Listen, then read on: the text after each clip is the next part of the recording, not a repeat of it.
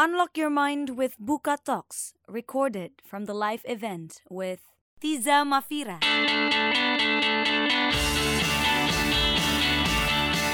Eh, apa-apaan nih?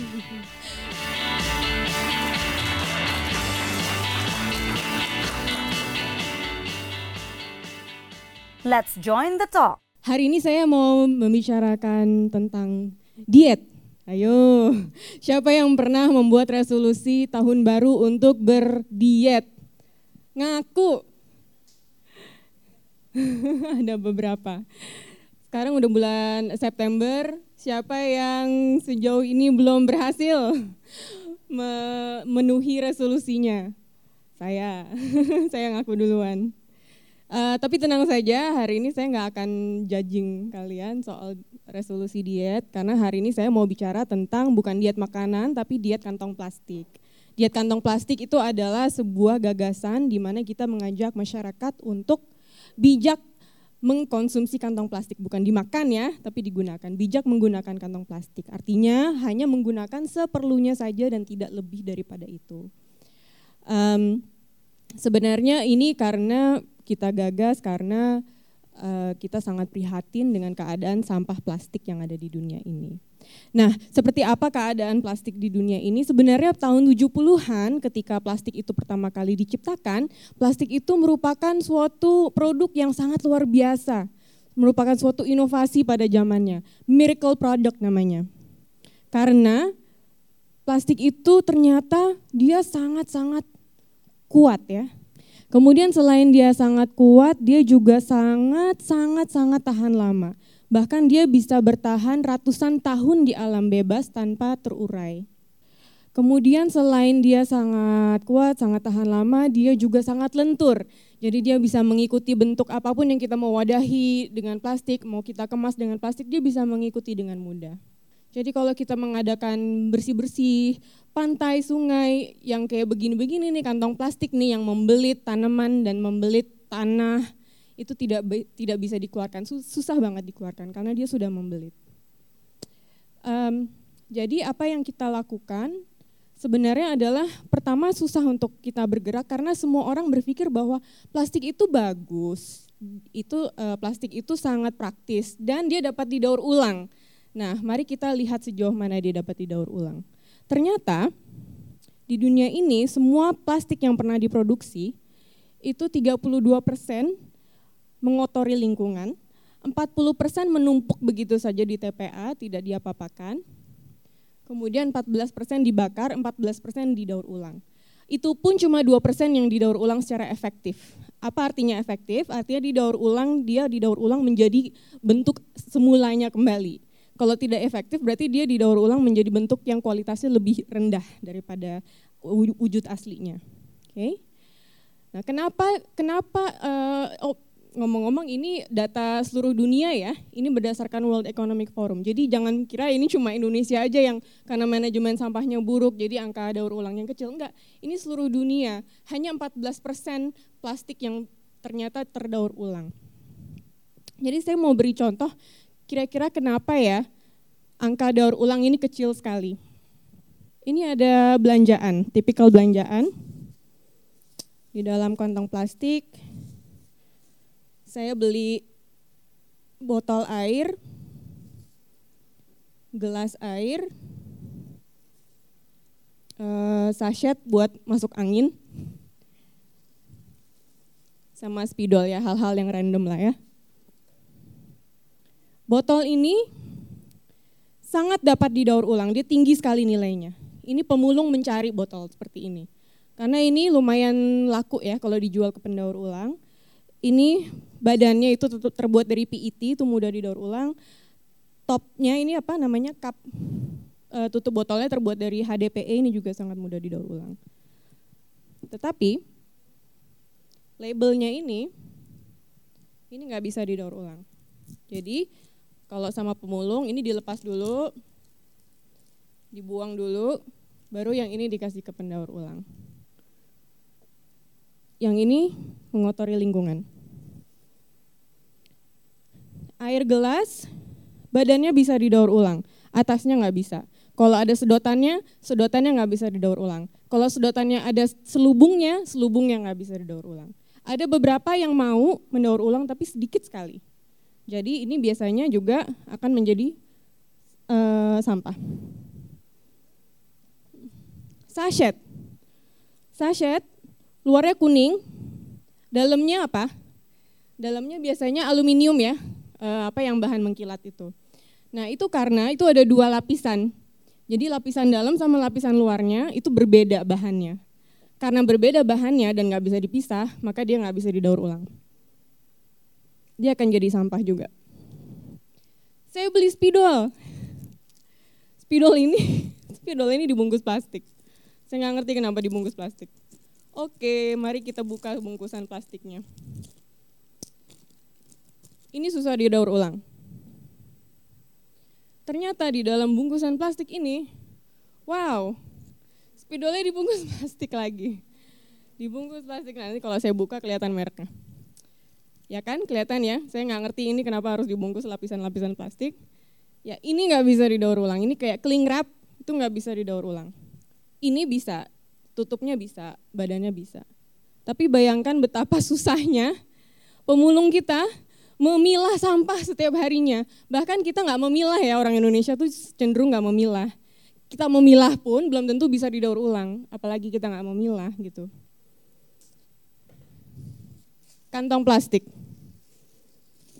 Kantong plastik ini susah untuk didaur ulang. Semakin dia tipis, semakin susah. Anda akan sering, teman-teman akan sering melihat kantong plastik bertuliskan seperti ini 100% degradable plastic. Plastik ini dapat ter, dapat hancur dengan sendirinya. Tulisannya seperti ini ya. Nih, ini artinya kantong plastik ini bisa hancur, bukan terurai kembali ke alam, tetapi hancur. Hancur menjadi kepingan plastik yang kecil-kecil atau bisa disebut juga dengan mikroplastik. Jadi dia tidak hilang dari lingkungan kita, tetapi malah menjadi lebih berbahaya karena tidak terlihat, karena bisa masuk ke saluran air, bisa dimakan oleh ikan dan biota laut lainnya, dan bahkan mungkin bisa masuk juga ke tubuh kita. Jadi karena plastik ini susah sekali untuk didaur ulang, nggak semua plastik bisa, dan produk itu dirancang dengan sangat buruk sehingga menyulitkan, mempersulit proses pendaur ulangan, akhirnya kita melihat sampah plastik di mana-mana. Ini di Sunter, nggak jauh-jauh, nggak lama juga, mungkin tahun 2018-an, 2017-an.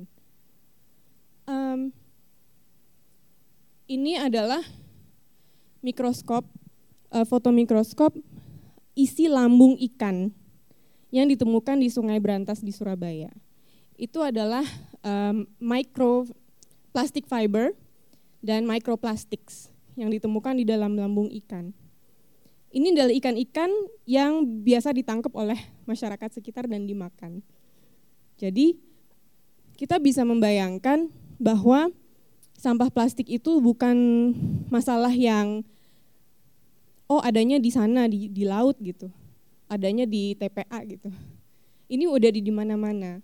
Dan mikroplastik juga ditemukan di dalam botol air minum kemasan bahkan. Ditemukan juga dalam sekitar 60% sampel ikan yang dites oleh Universitas Hasanuddin di eh, perairan, perairan timur Indonesia. Karena kami sangat prihatin dengan keadaan ini, eh, kita membentuk suatu organisasi pada tahun 2013 eh, yang disebut Gerakan Indonesia Diet Kantong Plastik. Waktu itu saya masih berprofesi sebagai uh, lawyer ya.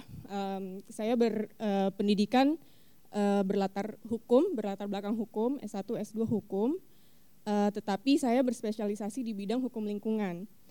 Uh, kemudian saya ketemu dengan teman-teman yang dari berbagai macam profesi, dari komunikasi, dari teknik lingkungan dan sebagainya, dan kami semua memiliki passion yang sama. Kita ingin mengurangi bagaimana caranya kita mengurangi penggunaan plastik, gitu. Akhirnya kita membentuk gerakan Indonesia Diet Kantong Plastik. Uh, awalnya kegiatan-kegiatan yang kami lakukan itu adalah seputar edukasi masyarakat. Uh, kita mengajak masyarakat untuk melakukan clean ups, beach clean ups, bersih-bersih pantai. Kemudian kita mengajak masyarakat melakukan kampanye rampok plastik, kalau di uh, apa di tempat-tempat umum seperti di Car Free Day kita bawa tas belanja guna ulang, kemudian kalau kita ketemu orang bawa kantong plastik, kita rampok plastiknya, kemudian kita tukar dengan tas belanja gitu. Biasanya orang akan bertanya dulu gitu, e, apa-apaan nih? Setelah itu pertanyaan kedua adalah, saya harus bayar nggak? Terus setelah kita bilang bahwa ini gratis, baru mereka happy gitu. Tetapi kita harus menjelaskan bahwa ini kita tukar, tetapi tas belanja ini harus digunakan berulang-ulang. Jangan cuma dipakai sekali, jangan lalu dibuang gitu. Karena poin dari uh, edukasi ini adalah gimana caranya supaya kita menggunakan kita terbiasa tidak menggunakan sesuatu yang sekali pakai langsung buang, apalagi plastik. Plastik sekali pakai langsung buang, plastik sekali pakai langsung buang, itu adalah yang menyebabkan Indonesia menjadi penyumbang sampah laut terbesar kedua di dunia setelah Cina. Dan itu yang menyebabkan sekarang di laut ada 150 juta ton plastik. Bahkan World Economic Forum mengestimasikan bahwa kalau tren ini terus-menerus berlanjut, tahun 2050 akan lebih banyak plastik di laut ketimbang ikan. Jadi kita tidak puas hanya melakukan edukasi kepada masyarakat kita juga ingin mendorong adanya kebijakan. Karena di beberapa negara, uh, di sekitar 40 negara dan kota di seluruh dunia sekarang sudah ada kebijakan. Apakah itu pajak plastik atau pelarangan kantong plastik, pelarangan sedotan. Di Indonesia tahun 2013 belum ada. Jadi kita membuat petisi waktu itu meminta peritel untuk tidak memberikan kantong plastik secara gratis. Ini tahun 2016 kalau masih ingat, sempat ada uji coba kantong plastik berbayar ya, 200 rupiah. Itu adalah hasil dari jerih payah kami, karena kami membuat petisi yang kemudian didukung oleh 70 ribu tanda tangan, kami serahkan kepada KLHK dan kami bekerja sama dengan KLHK untuk merumuskan uji coba itu. Uji coba itu memang tidak berlangsung lama, hanya sekitar enam bulan, tetapi dalam waktu tiga bulan pertama langsung ada penurunan kantong plastik sebesar 55% di seluruh Indonesia. Kemudian setelah uji coba itu selesai, Kota Balikpapan mengeluarkan perwali melarang kantong plastik. E, sekitar tiga bulan yang lalu, Kota Balikpapan juga mengeluarkan peraturan melarang kantong plastik. Sekitar dua minggu yang lalu, Kota Bogor juga sudah melarang kantong plastik efektif mulai Desember ini. Kemudian dua hari yang lalu Gubernur Bali mengeluarkan pernyataan akan segera melarang kantong plastik dan plastik sekali pakai lainnya dalam waktu 100 hari ke depan ini. Jadi ini ada beberapa kota yang memang menjadi dampingan kami. Tapi ada juga beberapa kota yang tidak kami dampingi. Mereka benar-benar hanya terinspirasi oleh kota lainnya yang sudah melakukan duluan dan terutama Banjarmasin yang menjadi pioneer ya, yang menjadi yang terdepan karena mereka berhasil mengurangi kantong plastik dan sampah kantong plastik yang muncul di TPA sebanyak 95% hanya dalam waktu 2 tahun.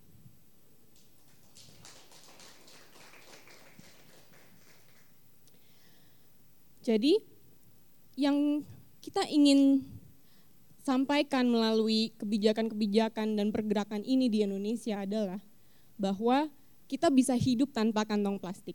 Dan setelah kita hidup tanpa kantong plastik, kita bisa hidup juga tanpa plastik-plastik sekali pakai lainnya. Kita bisa hidup tanpa botol dan gelas air, karena kita bisa bawa uh, tumbler sendiri. Kita bisa hidup tanpa kantong plastik karena banyak alternatif. Alternatifnya apa? Nah, saya suka hati-hati nih kalau pakai kata-kata alternatif. Karena kalau orang dengar kata-kata alternatif, orang pikirannya langsung, wah inovasi apa nih uh, yang canggih-canggih nih gitu. Sekarang ada plastik yang terbuat dari ini ya, dari permen gitu, dari gula gitu kan. Sekarang ada sedotan yang bisa habis dipakai langsung dimakan gitu. Nah, boleh-boleh aja, nggak apa-apa, keren-keren aja, tapi nggak usah mikir terlalu jauh. karena yang yang disebut alternatif sebenarnya adalah kembali ke tradisi juga lebih gampang lagi. Karena belum terlalu lama yang lalu malah generasi orang tua kita zaman dulu tuh nggak pernah kok pakai plastik ini plastik itu. Ini kita melakukan edukasi di sekolah, kita melakukan challenge ke sekolah SMA untuk mem, mengurangi plastik di sekolah mereka. Kita kasih grant sedikit aja, uang seed funding, Kemudian yang mereka eh, apa yang mereka kemukakan gitu, ide-ide yang mereka kemukakan adalah hal-hal yang sederhana. Jadi ada satu sekolah yang memberikan uang itu ke kantin mereka, katanya kalian coba pakai uang ini beli pelepah pisang aja ya.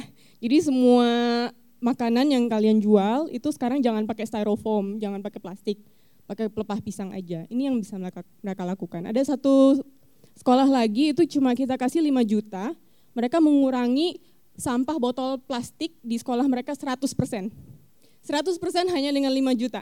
Apa yang mereka lakukan? Mereka beli satu dispenser untuk setiap kelas. Jadi bukan sesuatu yang canggih, tetapi sesuatu yang sangat sederhana yang memang sebenarnya kita kembali ke kebiasaan kita yang lama. Nah saya mau kasih contoh di Banjarmasin. Di Banjarmasin yang mereka lakukan setelah melarang kantong plastik, yang sebenarnya tidak mereka rencanakan sebenarnya adalah ternyata mereka melihat uh, gejolak ya pertumbuhan yang pesat di sektor tas anyaman. Jadi UKM UKM di Banjarmasin tiba-tiba rajin bikin tas purun namanya. Ini adalah kearifan lokal di Banjarmasin yang sudah agak terlupakan kemudian menjadi ngetren kembali. Sekarang ini produksi tas purun di Banjarmasin itu sudah saking banyaknya bisa mereka impor eh bisa mereka ekspor ke Filipina. Kita semua terinspirasi bahkan eh, Pemdanya juga terinspirasi karena mereka nggak menyangka dengan eh, sambutan masyarakat yang seperti ini dan kita jadi ingat oh sebenarnya di seluruh Indonesia ada macam-macam ya tas. Di Banjarmasin mungkin sebutannya tas purun.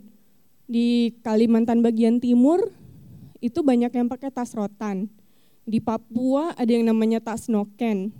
Di seluruh Indonesia banyak pakai tas batik, tas anyaman dan berupa rupa-rupa uh, tas-tas lainnya yang sebenarnya merupakan hal-hal yang biasa dipakai oleh orang tua kita, oleh nenek dan kakek kita zaman dulu waktu ke pasar. Ini adalah sesuatu yang merupakan alternatif yang sangat menjanjikan. Karena selama ini kita mengimpor biji plastik masuk ke Indonesia, kemudian oleh pabrik di Indonesia dikelola menjadi kantong plastik dijual ke masyarakat lokal. Kenapa tidak kita buat sendiri tas dengan sumber daya alam sendiri, dengan uh, eh, UKM-UKM sendiri, dan menggunakan kearifan lokal sendiri sehingga kita bisa berbangga dengan Indonesia yang merdeka dari plastik, yang bebas dari kantong plastik, sekaligus meningkatkan ekonomi kerakyatan masyarakat. Jadi um, saya ada ajakan bagi teman-teman hari ini untuk memiliki resolusi baru. Bisa dimulai sekarang, nggak perlu tunggu 2019, tetapi mohon bantuannya untuk beresolusi untuk berdiet kantong plastik. Siap?